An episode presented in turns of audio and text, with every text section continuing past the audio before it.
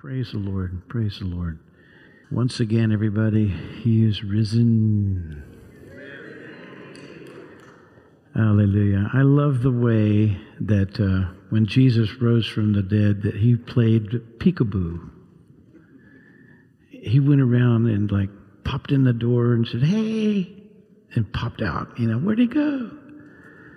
Jesus is awesome. He pops into your life with blessings and then pops out and you go, wait a minute, what? That was wonderful. It was Jesus. The blessings of life come because He pops in. Let's praise Him. Hallelujah. He's good. He's good. The resurrected Christ still pops in and visits and does things that are special for our hearts. When we're broken, you know, the culture right now is just really under it. We're not so used to this many lies going on at the same time. This much deception, this much oppression. We're not used to that. And so we have a story. We're not going to let that story be our story. We're going to let this story be our story. Because He's coming back. He's coming back for those who are looking for Him. Say, if you, to be caught up with Jesus when He comes, be caught up with Him now. Be caught up with Him now. Love Him with all your heart, your soul, your mind, your strength. Love Him. You will not regret giving everything you are and everything you have to Jesus Christ. You won't regret it. The devil says you'll regret it, but you won't regret it. If there's a fear, let it be broken today. If there's a resistance, let it be melted away today. If there's a lie that you think about God, let it be broken today and let the truth of His love penetrate the depths of your soul today. Today is the day you need Him. Everybody say this, resurrection miracles. Resurrection miracles. Resurrection miracles. You know, Jesus, before He died on the cross and, and was buried and rose again before that, He did all these miracles and He cast out demons. I um, was kidding around one day, but you know when it says that Mary Magdalene had seven demons cast out of her, I was thinking, that's all? I had a lot more than that. I should be in the Bible. Here's Roger, he had forty-four of them at least. Peter had a real struggle with his own pride nature. You know, how many, just pride and fear will just send you right to darkness. You got to get rid of pride. Pride's got to come down. Fear's got to go. Perfect love from God. Cast out fear. It changes your heart. First Peter one, I'm going to read, uh, this is out of the uh, Passion Version. Chapter one, verse three through nine. Celebrate with praises the God and Father of our Lord Jesus Christ, who has shown us His extravagant mercy. For His fountain of mercy has given us new life. We are reborn to experience a living, energetic hope through the resurrection of Jesus Christ from the dead. We are reborn into a perfect inheritance that can never perish, never be defiled, and never diminish. It is promised and preserved forever in the heavenly realm for you. My mom and dad are there. I have family members that are in the presence of Jesus. I have old Uncle Tom that came to the Lord on his deathbed, and Uncle Jack. They were resistant, rebellious their whole life, and on their deathbed. I don't get, I don't recommend waiting until the very end, because there may, there may not be those people that are praying you in around you, you know what I mean? But we was like, Lord, they ain't going to hell. And, um, you know, many of you know this, but my Uncle Tom had a brush with death. He came out of the, he died and came back. And my mother was sitting there and says, well, you going to give your heart to Jesus now, Tom? He goes, looks like I am. And for the next three weeks, everybody came in and heard about Jesus. He became an evangelist the last three weeks of his life in the bed at the hospital. You can have an encounter. Why not have it today? Why don't you open up to the love of God today? Why not give everything to, why don't you say, if you're real, show me. He loves that prayer. He loves that one. So through our faith, the mighty power of God constantly guards us until our full salvation is ready to be revealed in the last time. May the thought of this cause you to jump for joy. Even though lately you've had to put up with so many griefs uh, of many trials, but these only reveal the sterling core of your faith, which is more, far more valuable than gold that perishes, or even gold is refined by fire. Your authentic faith will result in even more praise and glory and honor when Jesus, the Anointed One, is revealed. If you're hurting, hurt it unto Him. Give it to Him. Lean into Jesus. You love Him passionately, although you have not seen Him, but through believing in Him, you are saturated with an ecstatic joy, indescribably sublime and immersed in glory. I have experienced those spiritual and deep emotions from the Lord. The joy unspeakable, it says, and full of glory.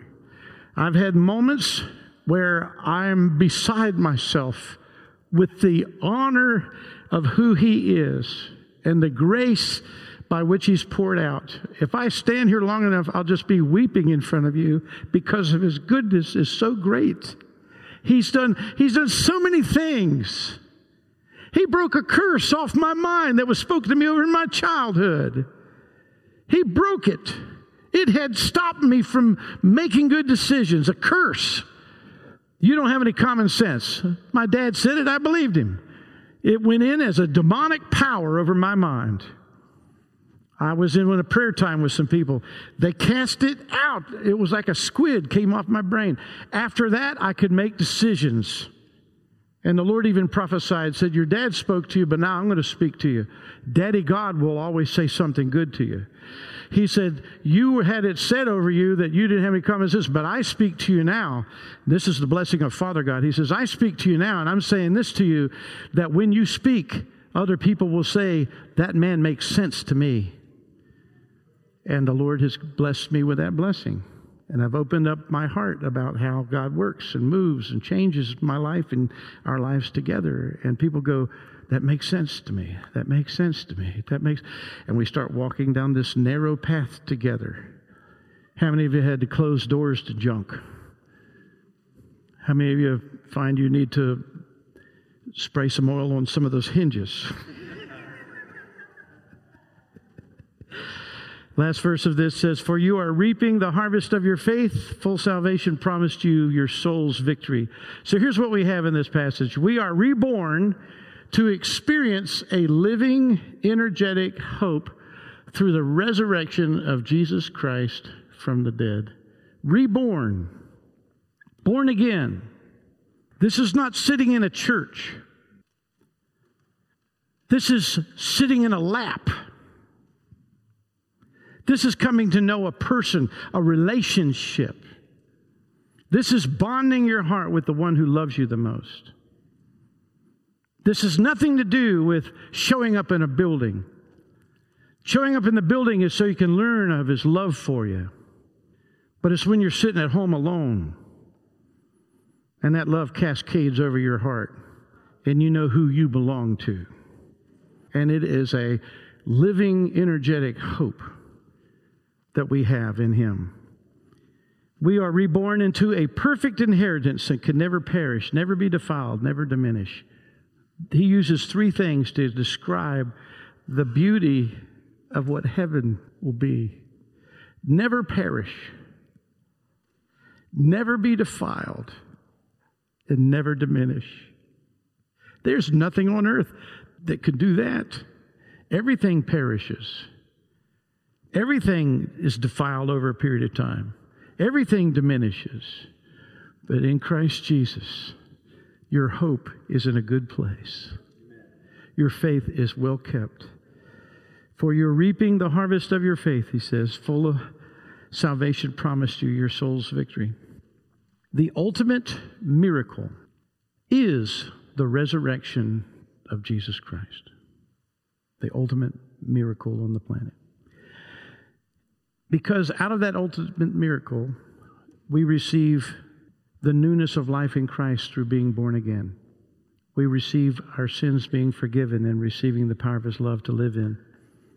So the first step into God's kingdom is being born again by His Spirit. I want to chat about that just for a little bit. Now, there are some people that, you know, their first encounter with the Lord might be that He heals them. They don't know Him, and He just touches them. He just heals them. He does something for them. And then they turn in faith to Him.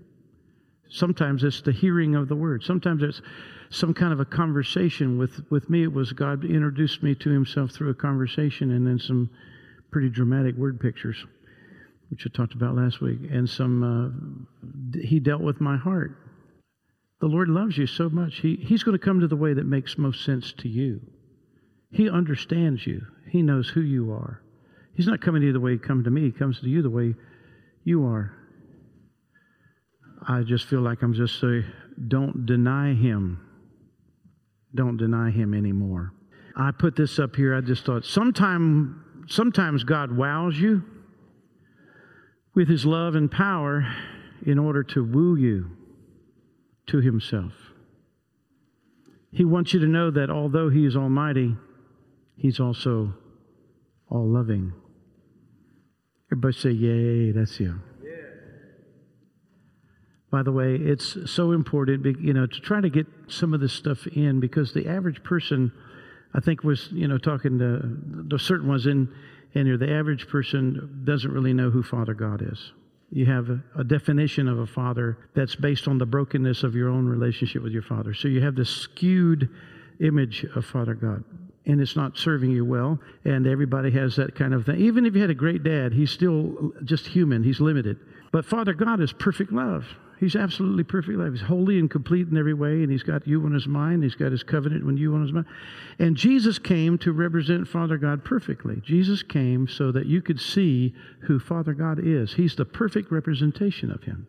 He's the exact representation. In fact, Jesus never said anything that He didn't hear the Father say. He never did anything that He didn't see the Father do. He was the only person that ever lived on the planet to live the perfect will of another person. Completely. Even down to the Gethsemane moment when He's going to cry out and in wrenching pain pray because of the ordeal of the cross and losing all that blood and, and the crucifixion and what He's going to go through. He's praying, but He's still submitting to the will. And then that angel comes and strengthens Him. And then He's able to go through and die for us and represent the love. It's so incredible.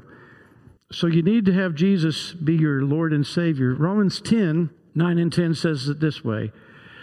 If you confess with your mouth that Jesus is Lord and believe in your heart that God raised Him from the dead, you will be saved. You can't buy salvation. You can't earn it. It's a free gift. You can't do anything. You can't sell enough rummage cake sales or whatever. You can't do, you can't, you can't do enough of good deeds. You can't earn anything. Religion is all about, I'm going to be better, I'm going to be better, I'm going to be better, I'm going to be better, I'm going to be better. Remember that, that joke about the, the monkey that goes into the bar? He says, got any bananas? Got any bananas? Got any bananas? Got any bananas? And the bartender goes, no, we don't have any bananas. No, we don't have any bananas. Got any bananas? Got any bananas? No, we don't have any bananas. Well, if you say that one more time, I'm going to nail your tongue to the wall. And the monkey goes, got any nails? He goes, no. He goes, got any bananas? Got any bananas? It's funny for some reason. I have no idea. Persistence.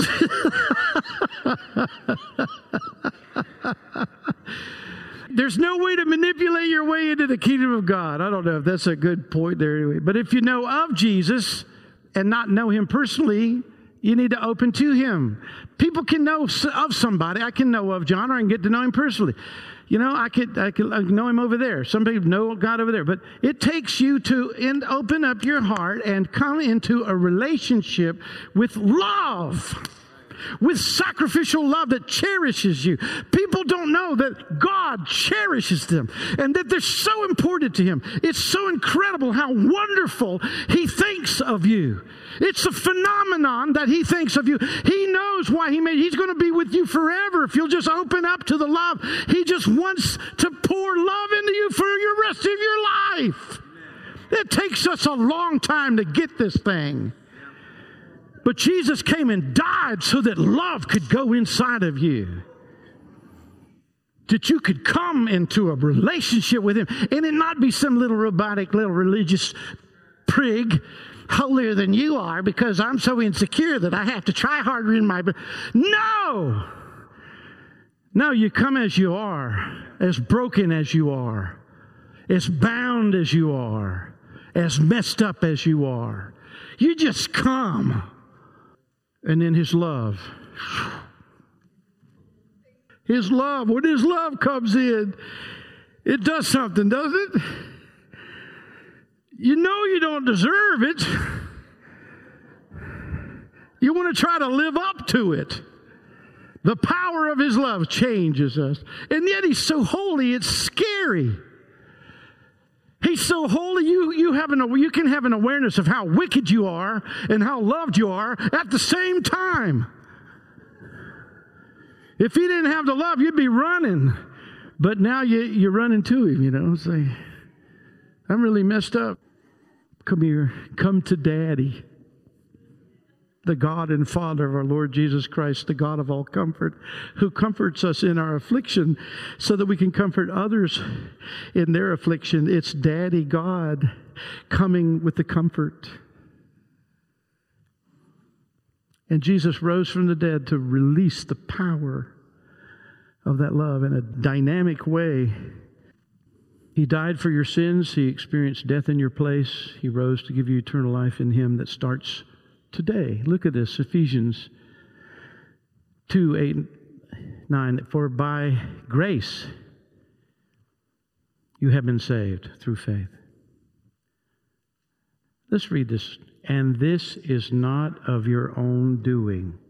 Let's read again. And this is not of your own doing. Hello. And this is not of your own doing. Righteousness, your righteousness, the Bible teaches, your self-made righteousness is filthy rags. Now, maybe you haven't heard this, but when you go look up filthy rags in the original Hebrew language, it's menstrual cloth. Now, I don't know of a woman that can figure out something good to do with a menstrual cloth other than to throw it away. And that's your self-righteousness. It's worthless. You don't come in on the basis of anything you bring. You come in on the basis of putting faith in a free gift that has been given to you. Nobody earns any of it. It says, not a result of works, so that no one can boast ever. And it's really interesting how Paul, Paul starts off, you know, I think he wrote First Corinthians when he says, I'm the least of the apostles. I love this little, and then a couple of years later, he writes the book of Ephesians and he says, I'm least of the saints. He, he's got this pecking order. It's like, I'm least of the, I'm least of the leaders. And then he goes down, he goes, I'm, I'm least of just the saints, you know, everybody. And then then in Timothy, he goes, I'm the chief of sinners. And it's later. I mean, he, the revelation of when you come to know Jesus, you realize, I ain't all that. I'm not all that. I'm not much. And the, I'm so glad that God is all that, because the older I get, I go, are you sure you want me to be this, you know? Oh, my gosh. Isn't He wonderful, though? Isn't He wonderful the way He loves us and cherishes us and works with us and knows our limitations? Like Clint Eastwood said, you've got to know your limitations, you know. I know mine. And He doesn't seem to care whether I'm up for God to move through my life or not. He just goes, hey, you already told me twenty-four seven, anytime, you know, anytime. And I'll be standing next to somebody, and suddenly I know stuff that Father God says, this person's on my heart. I, I love him very much. I want you to tell him something. I just could cry just thinking about that, because that's how wonderful He is. Or He directs you to do something to help somebody. And when you do that, you know it's Him, and it has an impact that goes way beyond the, the actual act. It's because He's governing the grace for you to do it. I'm not sure who in here is born anew, uh, if they have a life-giving relationship with the Lord or not, but um, Today is the day of salvation, and this is not just Easter Sunday morning. This is, we're celebrating the resurrection of Jesus Christ. I want to have a prayer. I want to invite you to pray. This is on two slides. Let's just look at it for a minute. First slide says, Father God, I confess with my mouth that Jesus is Lord. I believe in my heart that you raised Jesus from the dead. That's the verse we said a minute ago. And then the next part, just say, thank you for forgiving all my sins, because that comes, it comes with that. Then the next slide, there's a th- two more thank yous. Thank you for writing my name in the Lamb's Book of Life. Isn't that wonderful? That you become a citizen of eternity in Christ in heaven. And he goes to open the books, and there's your name.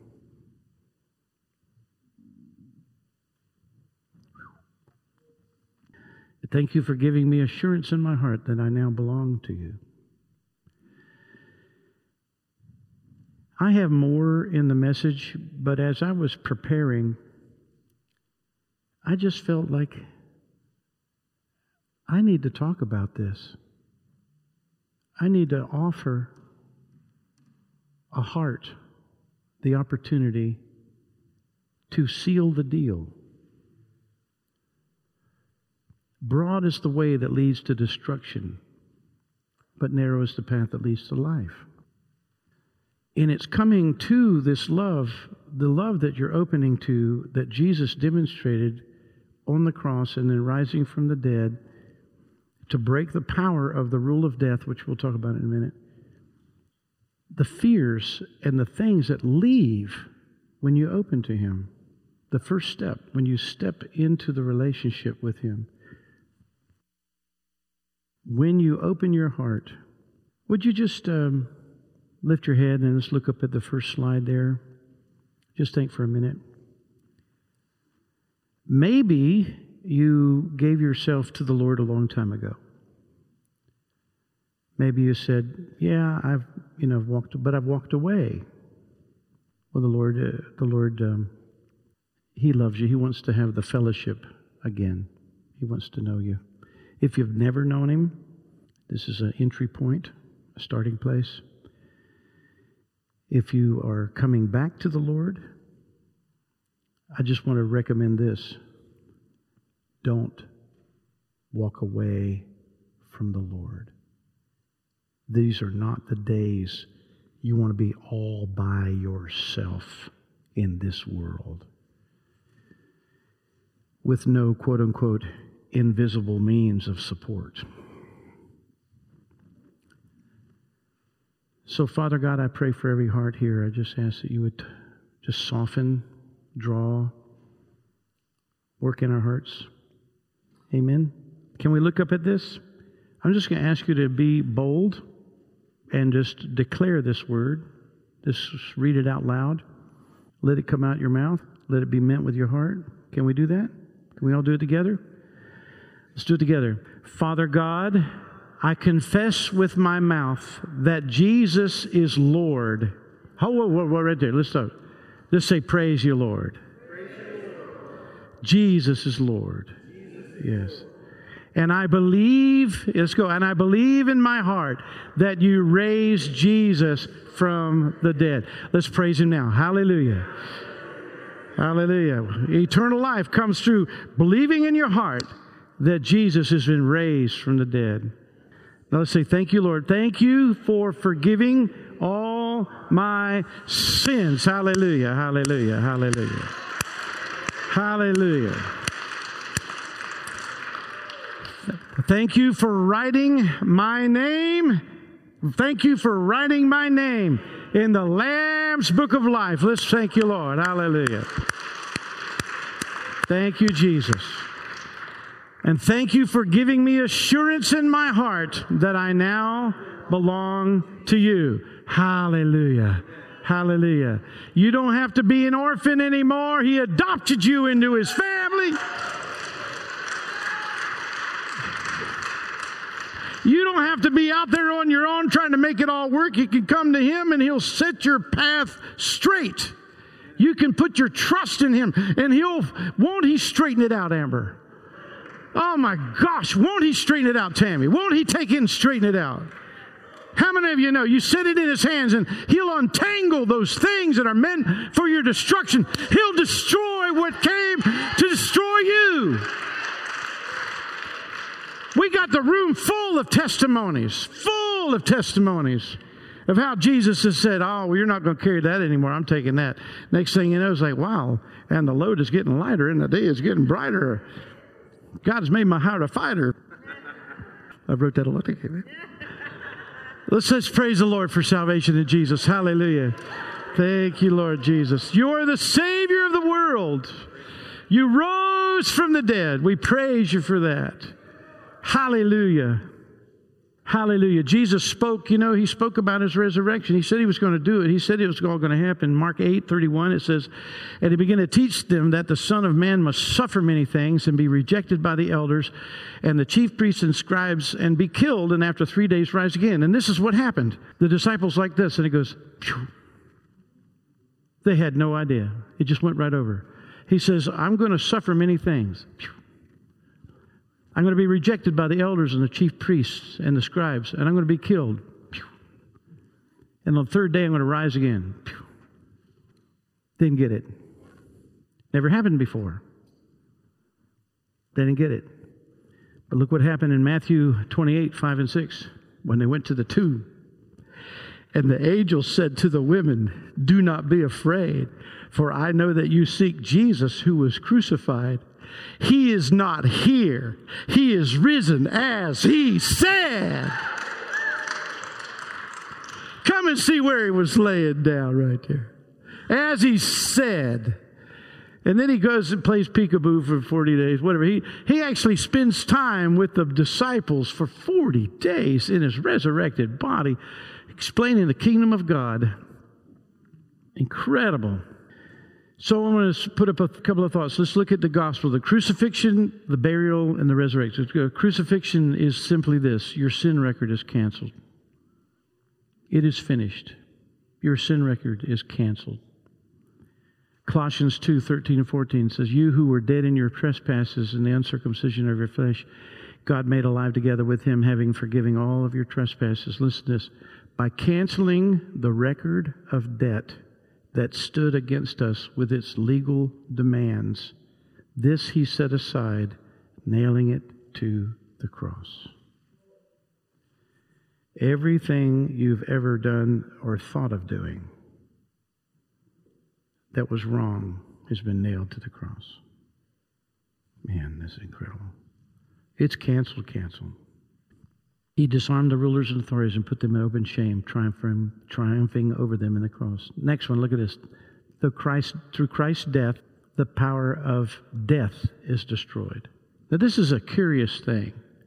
But Jesus' death swallowed up the power of death. It's kind of like the, the whale that eats the, the fish. There's a big whale that eats it. You finally get to the biggest one, this real big one comes.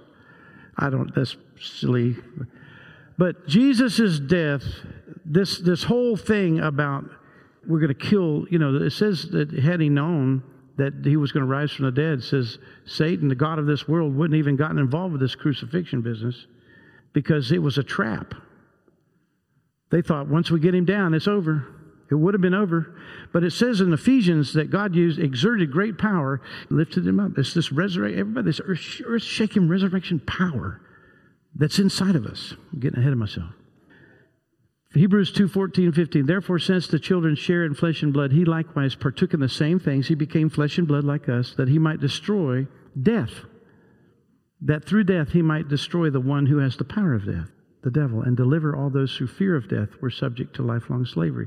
Where this really comes uh, really to play is uh, the difference between when you have a saint uh, or just a believer who's walked with the Lord and they're coming is coming to a time of graduation day.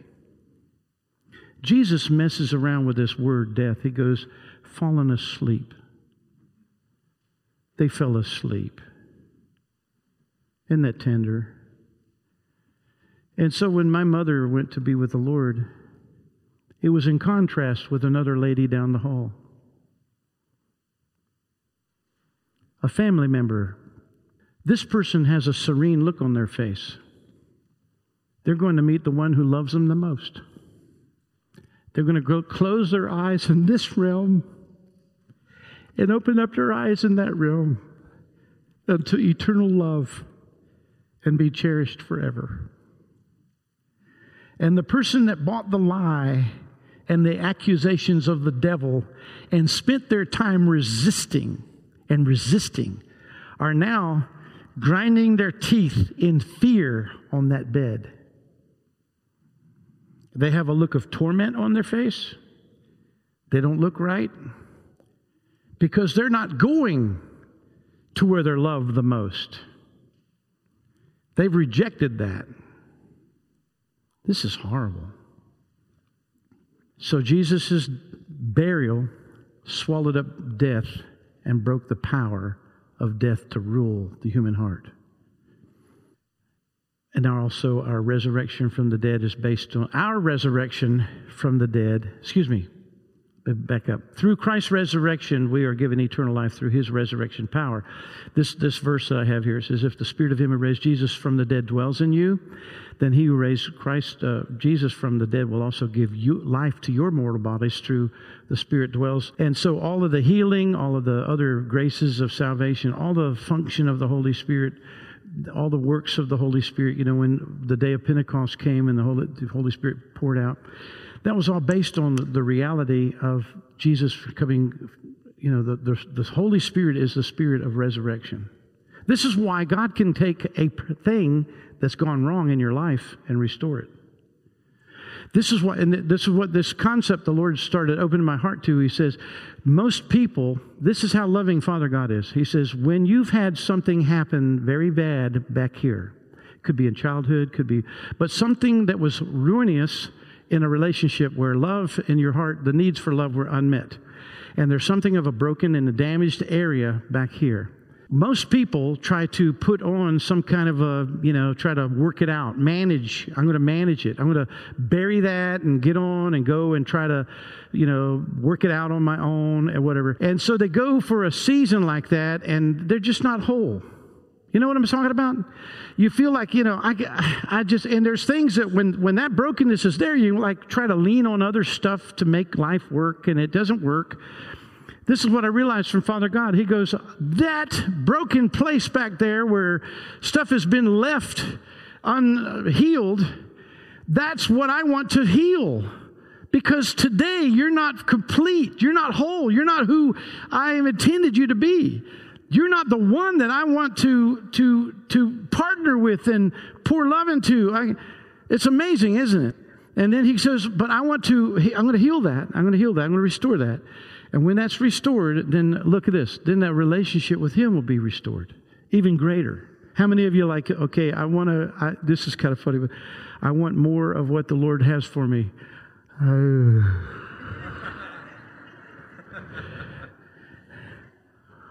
is it going to hurt? Well, sometimes you got to feel it to heal it.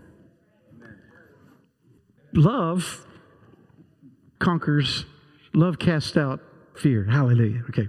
Okay, we're almost, we're at the end here. I have a whole nother section, and we're not going to do that. Heather's like, thank you, Jesus.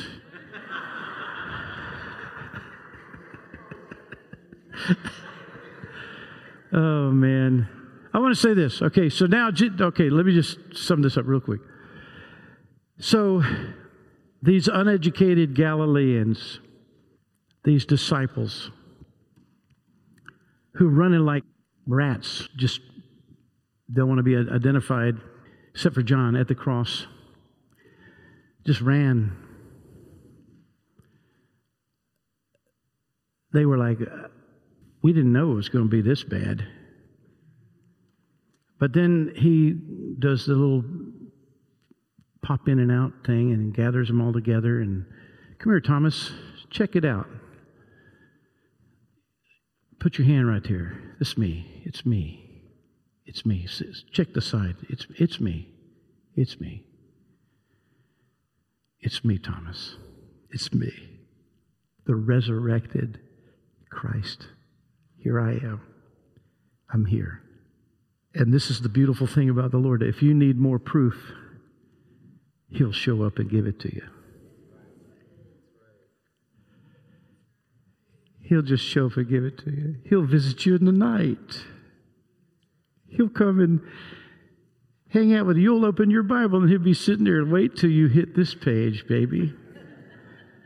I'm going to start talking. He's just so wonderful.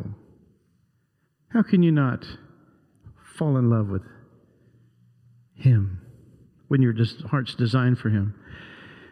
And so the disciples basically, in a nutshell, walked in the resurrection power and the fullness of the Holy Spirit. Peter shows up. There's this guy. He's been begging. He's like over thirty-something, thirty-eight years. I don't know how long. Just he's a beggar. And we have a whole song, you know, based on the experience. He reaches down and says, I don't have any silver and gold, but what I do have, I'll give you, you know. And he reaches down and takes his hand, and this guy stands up, and he starts dancing around. And they go through a rough reaction with the government.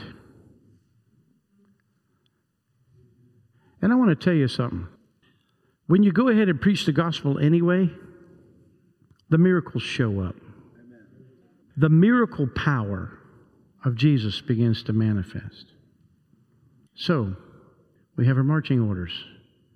If you want the miracles of the book of Acts, have the heart of the disciples who lived it.